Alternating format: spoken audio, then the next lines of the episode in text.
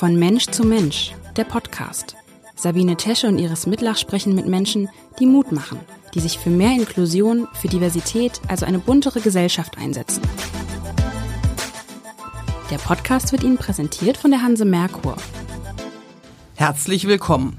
Mein Name ist Sabine Tesche. Ich habe für diese Folge Familie Kujate eingeladen. Das sind Mutter Andrea Kujate sowie Julien, der ist 20, und Kevin, der ist 19.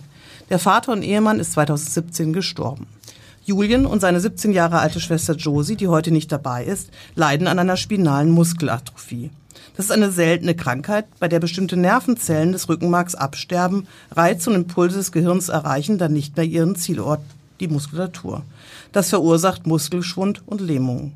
Die Geschichte der Familie Coerty ist eine, anhand derer man nachvollziehen kann, welche unfassbaren Schwierigkeiten eine alleinerziehende Mutter schwerbehinderter, traumatisierter Kinder mit Behörden, einer Krankenkasse und einem sozialen Wohnungsunternehmen haben kann. Der Verein Hamburger Abendblatt hilft hatte zunächst nur Möbel für die neue Wohnung gespendet, doch danach durch einen Hausbesuch erfahren, was diese Familie in den letzten Jahren ertragen musste und hat sehr umfangreich geholfen. Daher möchte ich, darüber möchte ich heute mit den dreien sprechen. Frau Kujate, Sie sind ja eigentlich Erzieherin. Warum können Sie aktuell nicht in Ihrem Beruf arbeiten? Ja, weil ich eben zwei Kinder habe, die spinale Muskelatrophie haben. Julian hat mittlerweile Pflegegrad 4 äh, und äh, eigentlich eine 24 Stunden Pflege äh, da sein muss. Und somit äh, kann, ist eine Arbeit leider nicht mehr möglich. Vielleicht ähm, kannst du das selber mal beschreiben, Julian. Wie schwer bist du von dieser Muskelatrophie betroffen? Was ist das? Ähm, also die wurde ungefähr 2014, 2015 bei mir festgestellt. Ähm, als erstes wusste ich gar nicht, was das so ungefähr genau ist und was es macht. Also es war schon immer schwierig für mich zu laufen. Das hat man schon immer äh, mitgekriegt. Ähm, ja, und seit 2018 habe ich mir den durch einen Unfall mit den Arm gebrochen. Ähm, seitdem ging das Laufen immer schwieriger. Äh, ja, und seit knapp drei Jahren jetzt, würde ich sagen, seit 2020, äh, muss ich mit einem Rollstuhl unterwegs sein mhm. und kann vielleicht noch zehn Schritte laufen. Ähm, ja. Ich glaube, Josie ist auch immer zunehmend betroffener, oder, Frau Kujate? Ja, also Josie läuft in der Wohnung, aber draußen gar nicht mehr. Und also es ist stetig. Man merkt einfach, wie sie abbauen und wie ja, wie die Hände immer mehr betroffen sind, wie einfach jedes Körperteil mittlerweile betroffen ist. Mhm. Und bei Julian halt ja, der braucht halt einfach mittlerweile bei allem Hilfe. Hm. Du bist ja gesund, Kevin, ähm, aber sicher auch beeinflusst der, die Krankheit deiner beiden Geschwister auch deinen Alltag. Hilfst du viel oder was machst du irgendwie? Wie, wie geht's dir damit? Also ich helfe mit dem, was meine Mutter nicht mehr schafft oder auch keine Zeit für findet. Sonst lebe ich meinen Alltag eigentlich nicht wirklich sehr stark beeinträchtigt. Aber Sie hatten ja auch gesagt, Frau Kujati, ist es ja so, dass im Prinzip ähm, Kevin K. nicht mehr das kennt, also ohne Krankheit, oder? Er merkt gar nicht, wie viel er hilft. Also wie viel er auch hilft, wenn ich mal nicht da bin und Julian in den Rollstuhl muss. Also er braucht ja Hilfe, wenn er in den Rollstuhl muss. Er braucht, er merkt gar nicht, was er alles tut, weil es selbstverständlich geworden ist. Jetzt ist es ja so, dass diese Krankheit eigentlich ein blöder Zufall der Gene ist. Also es ist ja so, dass diese Krankheit durch beide Eltern vererbt wird durch ein Gen und das löst eben diese Atropie auf. Wie gehen Sie damit um? Zu wissen, ähm, dass es eben durchs Gen vererbt ist, können Sie das von sich schieben oder begleitet Sie das schon? Also das kann ich schon von mir schieben, weil wir haben es ja nicht gewusst. Es ist ja nicht äh, irgendwie, wir wussten, dass wir beide nur ein Gen haben und dass die 50-50 eben entweder vererben werden gehen oder eben keins. Ähm, deswegen, also Schuldgefühle, nein. Das Weil es war ja nicht bewusst, also. Mhm. kann man auch nicht haben. Also ich glaube, das ist einfach nur, man muss es einfach akzeptieren und dann gucken. Ja. Kann man denn diese Krankheit irgendwie aufhalten, Julian?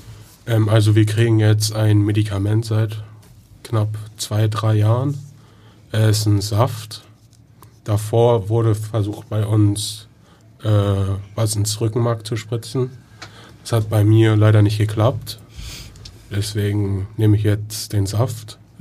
Ähm, und der kann es nicht aufhalten, aber er hilft sozusagen noch, es zu verlängern, meine Muskel, die Nerven zu verlängern.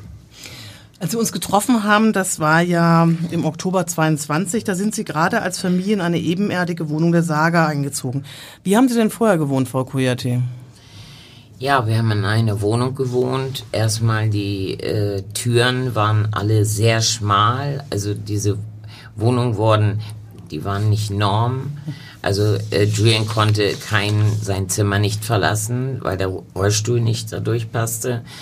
Äh, dann hatten wir acht Stufen vor der Tür, also er konnte auch die Wohnung nicht mehr verlassen. Er war komplett in sein, in sein Zimmer eingesperrt. Und ja, das war kein Leben. Das war einfach nur Überleben für ihn. Seine Pubertät hat er im Bett verbracht.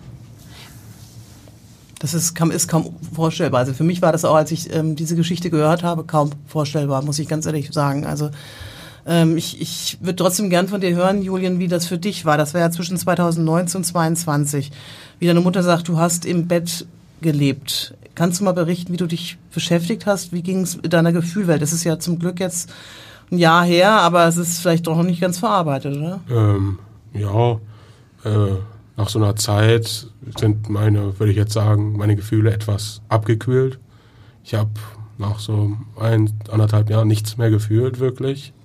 Also keine Glücklichkeit, keine Traurigkeit. Ich war einfach nur noch da, würde ich sagen.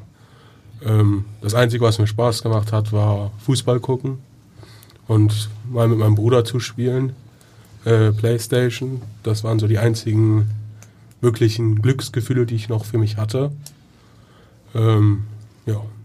Aber du warst, wie ich ähm, von deiner Mutter gehört habe, ja eigentlich ein sehr fröhliches Kind, auch gut integriertes Kind, äh, bist gern zur Schule gegangen, oder? Ähm, oder wie war deine Kindheit, wenn du sie so bez- bezeichnen oder beschreiben möchtest einmal? Ähm, ja, ich war eigentlich immer ein sehr, hatte viele Freunde, habe immer viel gemacht.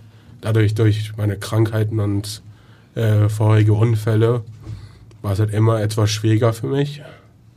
Äh, ich war nie so schnell wie andere und war nie so sportlich. Aber ich habe sehr lange Fußball gespielt. Äh, war eigentlich den ganzen Tag draußen früher und hatte eigentlich, war eigentlich ein sehr glückliches, glückliches Leben, würde ich mal sagen, hatte ich. Wie ging es dir, Kevin? Wie bist du damit umgegangen mit dieser ganzen Situation? Die hat ja, du konntest ja rausgehen, du ne, warst also nicht eingeschränkt körperlich. Wie bist du damit umgegangen? Das war ja doch, also ich kann mir das kaum bedrückender vorstellen, oder? Es ist ja jetzt auch schon einige Zeit her. Und ich würde sagen, ich bin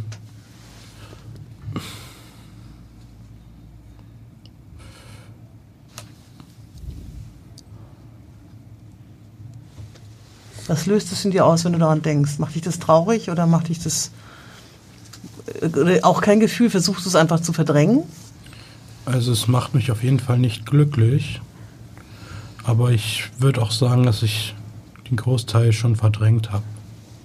Ja, verdrängen ist eben nicht verarbeiten. Das ist eigentlich ein, das Riesenproblem. Es ist ja so auch gewesen, dass sie ja alles versucht haben, um zumindest ein bisschen Bewegung in dieses Zimmer zu bekommen. Also es hat ja auch die Ärztin vom UKE hat ja dir Julian einen Bewegungstrainer verschrieben. Der hätte ja auch durchaus Josie äh, geholfen. Doch die AOK hat ihn abgelehnt. Warum eigentlich, Frau Kujate? Sie haben ja da, glaube ich, rangeschrieben, geschrieben, ne? Weil an diesem Gerät ein Spastikschalter ist. Und äh, Julian hat keine Spastik.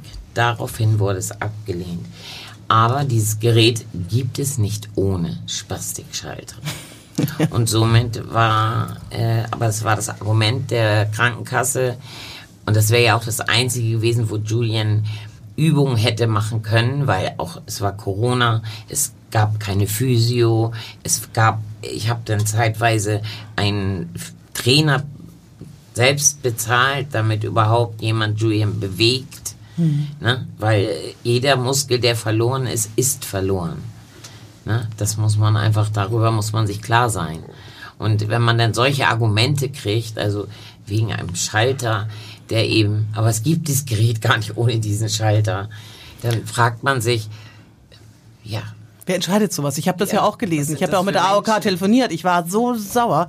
Inzwischen gibt es ja dieses Gerät, aber es ist wirklich, äh, dass ich diese Begründung auch gelesen habe, Sie haben es ja nochmal so formuliert, es ist einfach absurd. Es ist leider oftmals mit Krankenkassen, muss ich ja immer deutlich sagen, dass es eben gar nicht darum geht, wirklich zu helfen. Also natürlich versuchen die schon zu helfen, aber es wird eben nach Heilmittelkatalog äh, entschieden und dann muss halt auch die Spastik dazu sein. Ich meine, das reicht nicht, dass du im Bett gelegen hast und dich kaum bewegt hast. Nein, es muss ja Spastikschalter sein. Also das hat mich auch unfassbar aufgeregt. Aber ihr wart ja ähm, zum Teil auch noch in der Schule. Ich glaube, du, Kevin, warst ja zu dem Zeitpunkt durchaus noch in der Schule und auch schulpflichtig. Ähm, wie weit habt ihr denn, ihr wart ja auf der Buckenhagen-Schule Alsterdorf, einer inklusiven Schule, da auch Unterstützung gehalten, erhalten? Ihr seid ja, bist du mit Schulabschluss oder ohne Schulabschluss runter? Wie war das in der Zeit? Also ich bin ohne Schulabschluss von der Schule runter.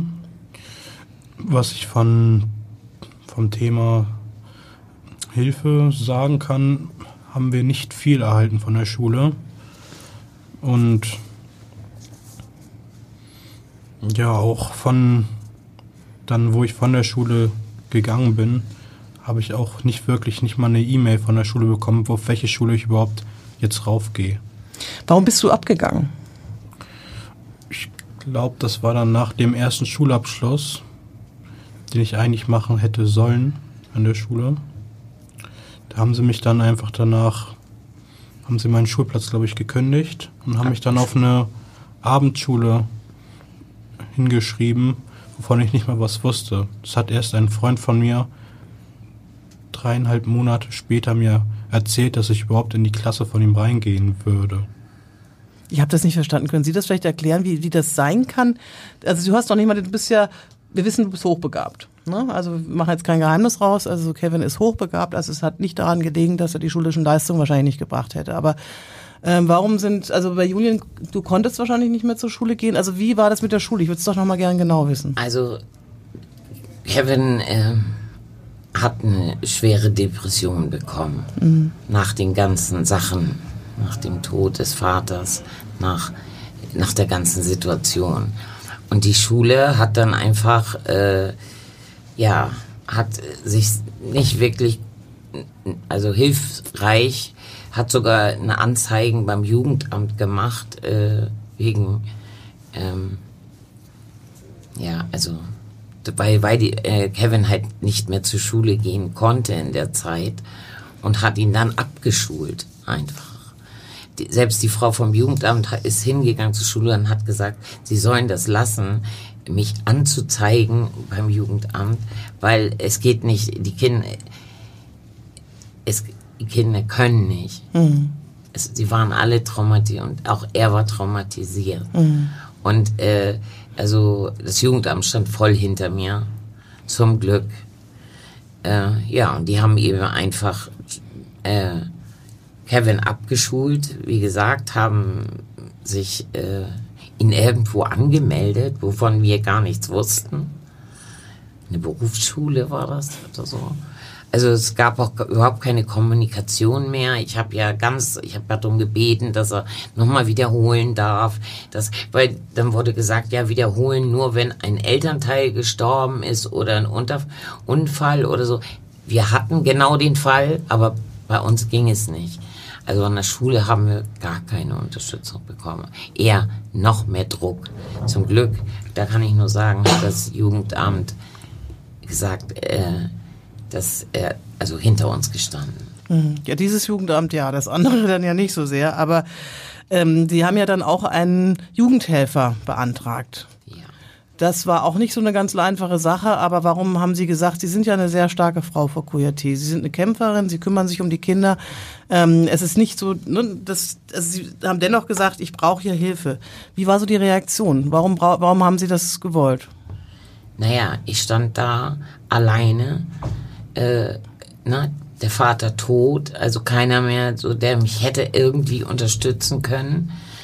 Äh, die Krankheit schreitete immer mehr fort. Es war immer mehr Hilfe nötig, weil die Wohnung ja auch äh, nicht behindertengerecht war und ich auch äh, nicht mehr weiter wusste. Und dann habe ich um Hilfe gebeten.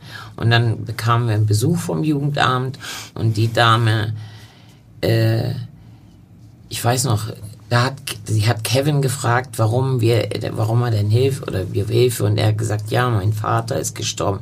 Und da hat die ernsthaft gesagt, er soll sich doch nicht so anstellen, ist doch kein kleines Kind mehr. Und ähm, hat dann aber diese Dame hat dann aber den Fall, weil sie selber gemerkt hat, dass sie mit unser, mit uns nicht umgehen konnte, zum Glück jemand anderem einer anderen Jugendamtsarbeiter weitergegeben, die dann gekommen ist und die dann auch gesehen hat, dass wir Unterstützung brauchen. Das, weil die, die mit eben die Sachen, das eine andere Wohnung und so, das hatte ich ja schon alles gemacht und trotzdem es passierte nichts. Ich habe und ich hatte mir erhofft, wenn jemand da ist, der äh, also nochmal Druck macht, dass wir vielleicht eher eine Wohnung kriegen, eher Hilfe kriegen, weil wir waren echt hilflos in der Situation. Sie waren eingesperrt, also Julian, du warst ja. richtiggehend eingesperrt. Und die Saga wusste davon. Ich meine, ich habe ja. ja. sogar gelesen, ich habe ja die ganzen Unterlagen gelesen, dass eine Sozialarbeiterin des Kinder-UKEs hatte bereits 2020 attestiert zur Vorlage zur Wohnungssuche. Also, äh, dass der eingesperrte Zustand in der Wohnung Julian psychisch stark belastete. Ich meine, das kann man auch sich so denken, aber das hat sie auch nochmal attestiert. Können Sie sich irgendwas erklären? Wie hat denn die Saga darauf reagiert? Es war ja offensichtlich. Die haben sich das, haben sich das nicht angeguckt oder warum, können Sie sich erklären, warum da nicht reagiert wurde? Also es wurde dann immer gesagt, ja, wenn, sie würden helfen, aber es ist leider, es ist leider nie was gefolgt mhm. danach. Mhm. Und wie gesagt, das Amt für, äh, äh, für behindertengerechten Wohnraum hatte halt kein äh, kein in der Größe. Also da, ich glaube, in den ganzen Jahren haben wir uns drei Wohnungen dort angeguckt, wo eine zu klein war und die zwei anderen wurden an andere Familien, weil es werden immer fünf Familien dorthin geschickt gegeben. Mhm. So. Und ich hatte mir einfach durch etwas mehr Unterstützung erhofft, ja, einfach Möglichkeiten, äh, dass da jemand vielleicht noch eine Idee hat, wie kann es weitergehen, weil so es gab, ich konnte nicht schlafen. Ich gab Nächte, wo ich gedacht habe, was ist, wenn jetzt ein Feuer ausbricht? Dann bleibst du bei deinem Sohn und stirbst mit dem, schickst deine Kinder doch. Glauben Sie mir, ich hatte Angst, ne, weil ich habe ihn ja, hätte ihn ja gar nicht aus seinem Zimmer rausgekriegt. Es waren Albträume, wenn, wenn sie ihr Kind nicht mehr aus ihrer Wohnung, aus der Wohnung rausbekommen. Es ist unvorstellbar, das muss ich ja nach wie vor sagen. Ich, ich habe ja wirklich ganz, ganz viele, viele Berichte schon gemacht. Und das war für mich das Unglaublichste, dass das möglich ist, dass die Saga darauf nicht reagiert hat. Und Sie haben ja dann an die Sozialsenatoren geschrieben, Frau Kujate, wegen Ihrer Notsituation. Dann haben Sie endlich eine ebenerdige Vier-Zimmer-Wohnung bekommen. Und damals hatte ihr dann, die haben ja einen Jugendhelfer bekommen, Herrn Frese, der ja auch sehr engagiert ist und so weiter. Der hat an mich geschrieben. Also wir unterstützen mit unserem Verein ja gerne Möbel oder auch E-Geräte und so weiter. Und dann bin ich ja zu ihnen gekommen und ich konnte noch nicht mal glauben, dass das als behindertengerechte Wohnung ausgezeichnet wurde, weil das Bad hatte eine Badewanne. Ich meine, sie hatten ja nachweislich zwei Rollifahrer. Es gab eine keine Halterung irgendwie. Es war eine viel zu niedrige Toilette da. Und sie wohnen ja nach wie vor im Wohnzimmer mit offener Küche, haben eigentlich kaum Privatsphäre. Gar warum haben Sie nicht sofort Alarm geschlagen und haben gesagt, boah, diese Wohnung ist eigentlich gar nicht für uns geeignet? Also ich war ehrlicherweise so empört über diese schlechte Alternative nach diesen drei Jahren, wo Sie drum gekämpft haben. Es war das einzige Angebot und ich, es ging mir nur noch darum, dass mein Sohn wieder ein Leben hat. Und dafür hätte ich alle so, wenn ich draußen geschlafen hätte, in Kauf genommen es ging mir darum, wie lange ich, also mein Sohn hat äh, davon gesprochen, dass er nicht mehr leben will, dass, dass er nichts mehr spürt. Wenn Ihr Kind so mit Ihnen spricht, sind Sie zu allem bereit, glauben Sie mir, zu allem. Mhm. Das bin ich, das glaube ich Ihnen total. Ähm, wie ist es denn dir gegangen jetzt in dieser Wohnung, als du da jetzt äh, das ebenerdig zumindest hattest und das, das Zimmer war zumindest breit genug? Ging es dir damit besser? Ähm, also es war auf jeden Fall schon mal ein großer, also zum Beispiel, ich weiß noch, äh, der erste Tag, also der zweite Tag, wo wir in der Wohnung waren, habe ich das erste Mal mit meiner Familie wieder gegessen. Also das war, also ist vielleicht für viele nicht wirklich was Besonderes, aber wenn man es halt seit fünf Jahren nicht mehr gemacht hat, habe ich mich drauf gefreut. Mal wieder mit meiner Mutter, meiner Schwester, äh, mal irgendeine Serie oder einen Film zu gucken. Darauf habe ich mich gefreut. Ähm, ja, ich konnte mal wieder rausgehen. Also es fällt mir immer noch schwer, weil ich immer noch Angstzustände habe. Ähm, aber ich konnte wenigstens wieder mal an die frische Luft, mal für eine kurze Zeit. Und ja. Wie ging es dir da, Kevin? Wie ging, also es hat ja dann auch ein bisschen was gelöst wahrscheinlich auch. Hast du dich auch sofort wohlgefühlt in der neuen Wohnung?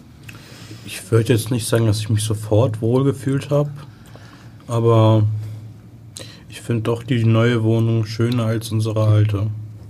Von der Mobilität bis zur mh, allgemeinen Atmosphäre ist die Wohnung schon sehr, sehr viel schöner. Mhm.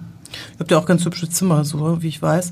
Und ich bin da rumgegangen und habe eigentlich jeden von euch gefragt, was ihr wollt, weil ich einfach so tief empört war und euch irgendwie was Gutes gönnen wollte. Und Josie hat ja ein Tablet bekommen und ähm, du wolltest, glaube ich, zum HSV-Spiel. Warst du jetzt mal beim HSV? Ja, war ich. War auch sehr schön. War ein bisschen blöd, weil es da eiskalt war. Mhm. Ähm, wir waren mitten im Winter. Ähm, aber es war, ich bin ein riesen Fußballfan, es war einer meiner größten Wünsche, es mal zu machen. Und hat sehr viel Spaß gemacht. Das freut mich total. Und ich weiß noch, was mich ganz doll berührt hat, Kevin, war, dass du gesagt hast, ich möchte wieder zur Schule gehen. Ich weiß du saßt die ganze Zeit vor mir und hast immer was gespielt und ich kenne das ja von eigenen Kindern. Ich habe ja auch Jungs in eurem Alter und die spielen dann irgendwie Ballerspiel oder irgendwas. Und du hast Schach gespielt.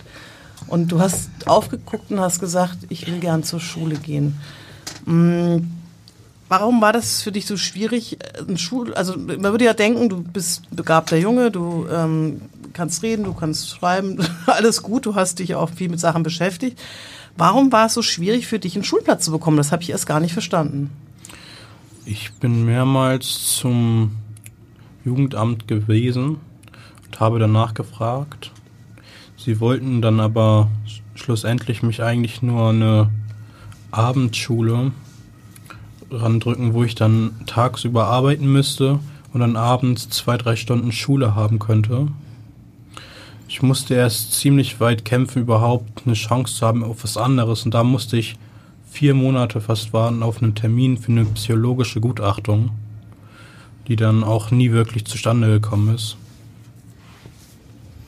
Hat dich das frustriert? Wie, also vielleicht kann das jeder mal sagen, wie Sie das Gefühl haben, wie mit ihnen umgegangen worden ist. Ich meine, das war ja an so vielen, das war von der Saga über die AOK-Krankenkasse bis zum Jugendamt. Also irgendwas bis zu einer Schule, wo ihr vorher drauf wart. Habt ihr da irgendwie verzweifelt? Seid ihr irgendwann mal verzweifelt an einem Punkt? Oder ich weiß nicht, vielleicht mal so reihum, Julian, wie ging es dir damit? Ähm, mit der Schule war blöd. Äh, ich bin ja nach der 10., also ich war die erst, also es war wegen meinem Vater, der ist da gestorben, war ich eine Zeit lang nicht da. Und danach ist direkt äh, mein Unfall passiert. Äh, und dann wurde ich rausgeschmissen. Äh, man konnte halt nicht wirklich was dagegen machen. Dann habe ich so damit gelebt. Und wie gesagt, dann ging irgendwann nach einer Zeit meine Gefühle weg. Äh, danach hat mich eigentlich gar nichts mehr wirklich gestört, äh, weil ich einfach nichts mehr gefühlt habe. Äh, es war mir einfach alles wirklich egal. Egal, ob ich jetzt da noch gewesen wäre oder nicht. Ich hatte einfach keine Lust mehr wirklich, irgendwas zu machen.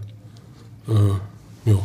Wie war es bei Ihnen? Haben Sie sich einfach alle allein gelassen gefühlt mit Ihrer Situation oder verzweifelt? Ja, ja. Und vor allem, also wenn es um Kevins äh, Willen ging, also er hat das gar nicht klar. Er ist, er ist zum Jugendamt, also wir sind zusammen hingegangen mit dem Willen, einen Schulabschluss zu machen. Dann wurde eine Arbeitsberaterin, mussten wir hinkommen diese Arbeitsberaterin hat uns dann zur nächsten Arbeitsberaterin geschickt, die wiederum ihn zu irgendeiner Testung geschickt ist, wo er hingefahren ist morgens um acht und die ihn einfach da sitzen lassen haben. Der Termin ist dann ausgefallen. Also so, da wurde gewartet, bis er 18 ist, damit sie nichts damit mit zu tun haben. Also es wurde wirklich und da habe ich mich sehr allein gefühlt, weil, weil Kevin hat so viel Potenzial Und äh, ja, dass, dass da keiner, also das meine ich, man war so alleine, kein interessierte es mehr, ob mein Sohn eine Zukunft hat oder nicht. Das ist, das ist mich auch wirklich ähm, ganz traurig gemacht hat. Ich bin bei Ihnen raus aus dieser ähm, aus diesem Wohnungsbesuch und ähm, war wirklich tief bestürzt und traurig, weil ich mir nicht vorstellen können, dass es auf so vielen Ebenen so viel Behinderung einer wirklich guten tollen Familie gibt, ja, die niemandem was getan hat ähm, und die auch willens ist, Schule zu besuchen, die willens ist, alles eigentlich zu machen, um ein besseres Leben zu haben.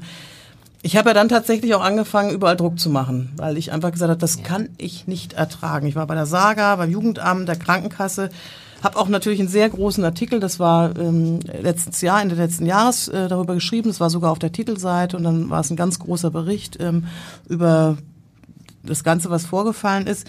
Wie hat sich Ihr Leben, euer Leben seitdem verändert? Gab es eine Veränderung, Frau Kuyate? Ja, eine sehr große. Also vor allen Dingen, dass wir, also die Schulplätze, die sie meinen Kindern besorgt haben, waren ja toll. Und ich sehe es ja, mein Sohn fährt ja nur wirklich weit der muss lange fahren, um diese Schule zu besuchen. Und es ist kein Problem. Er würde wahrscheinlich auch fünf oder sechs Stunden fahren. Er nimmt Unterrichtsstunden, wo die Lehrer gar nicht mehr kommen, weil sie nicht gewohnt sind, dass Schüler überhaupt zu diesen Angeboten kommen. Also er ist so, er will das so, so sehr. Und dass es auch für Julian noch eine Chance gibt, äh, online sein zweit, das bedeutet mir alles. Weil das heißt, sie haben eine Zukunft. Und dann eben der Badumbau. Es war natürlich eine Neubauwohnung. Hätte ich die Saga gebeten, das Bad wieder rauszureißen. Ich glaube nicht, dass äh, da irgendjemand Ja gesagt hätte. Durch sie war es plötzlich möglich. Und ich, ich meine, Julian, seit, ich glaube, seit du duschen kannst, fühlst du dich, als wenn du wieder wie ein Mensch leben kannst. Wir haben ihn, ich habe ihn ja über vier Jahre mit einer kleinen Schüssel gewaschen. Mehr gab es nicht. Und das, äh, ne, das Duschen hat schon sehr, einfach um wieder ein Wohlbefinden, sich wieder wohl in seiner eigenen Haut zu fühlen, hat es so viel, es hat so viel geändert. Also, also ich. Und die AOK ist die auch ein bisschen mehr bei Fuß? ich danke ihm da so, so, so für.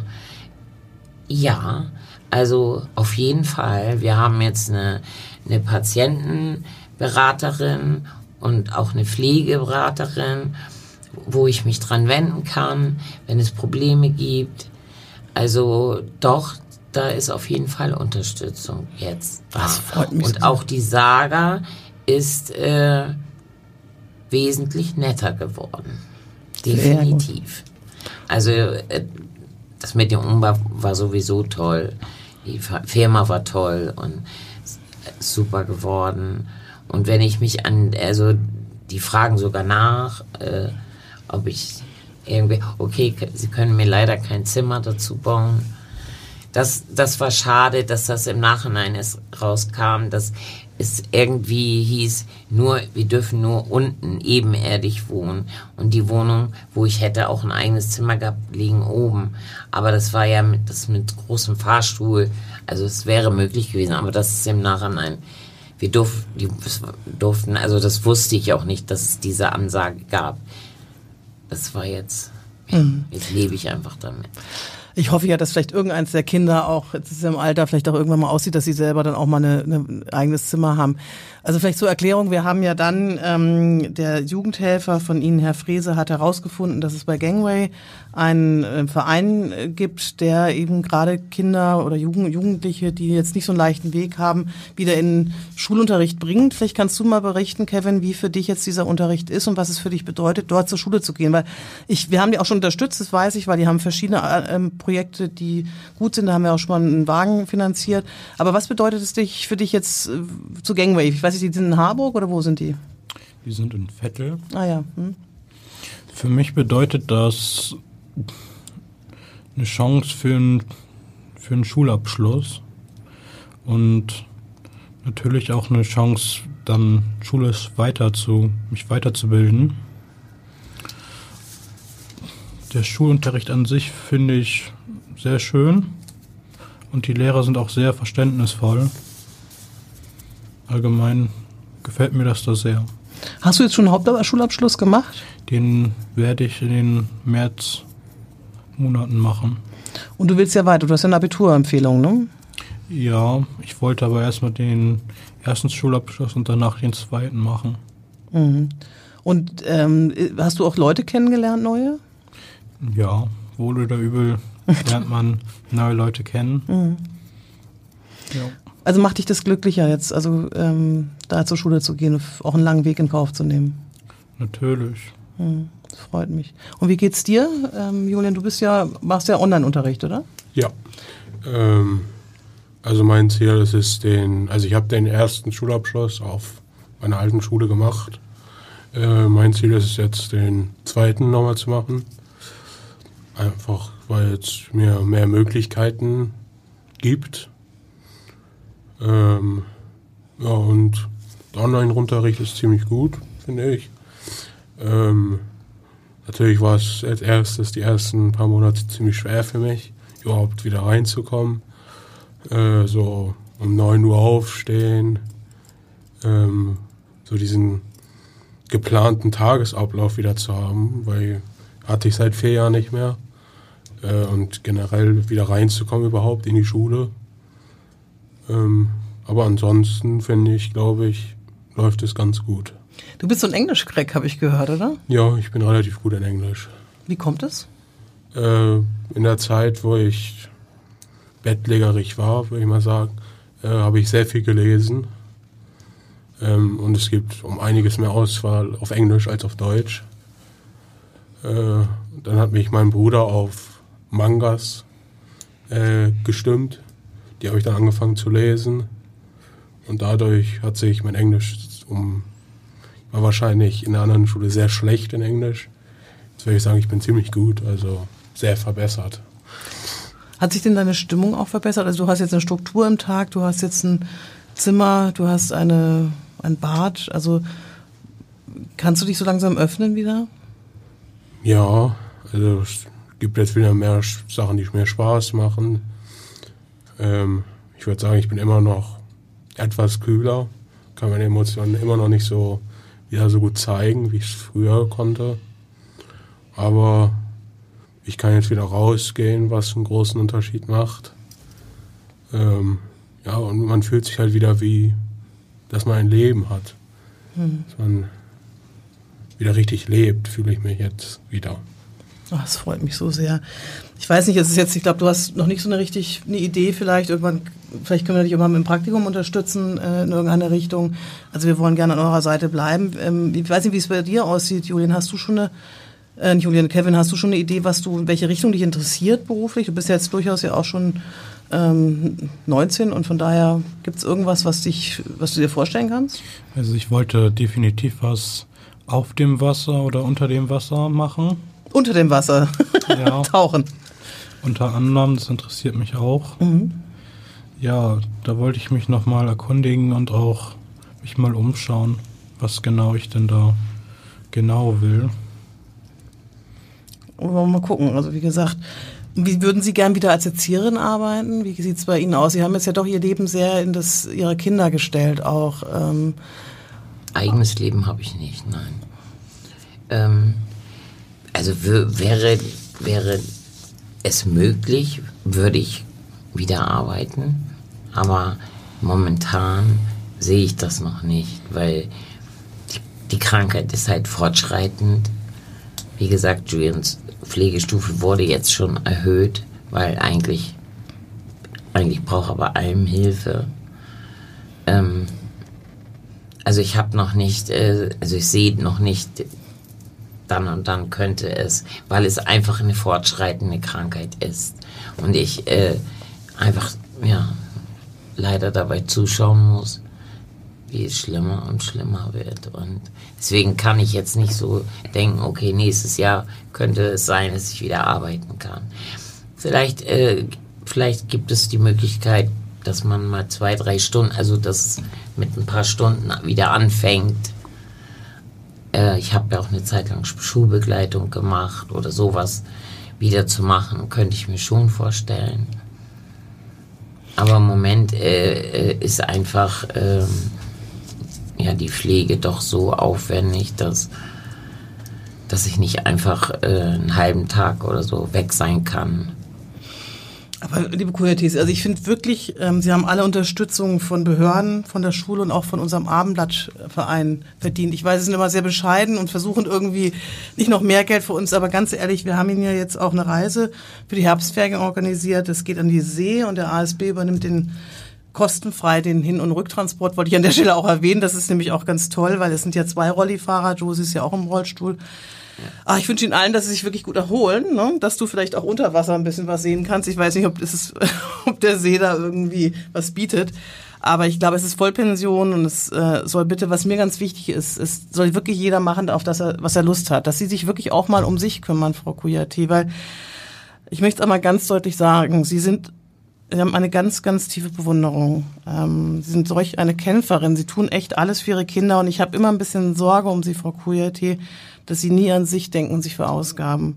Und ich möchte hier, und das sage ich auch nochmal ganz öffentlich, betonen, dass wir als Verein Hamburger Abendblatt hilft gerne an ihrer Seite sind und es auch bleiben werden. Vielen Dank. Da danke ich Ihnen auch sehr für, weil, also, so, was Sie uns gegeben haben, ist einfach, ja, danke, danke, danke, wirklich danke.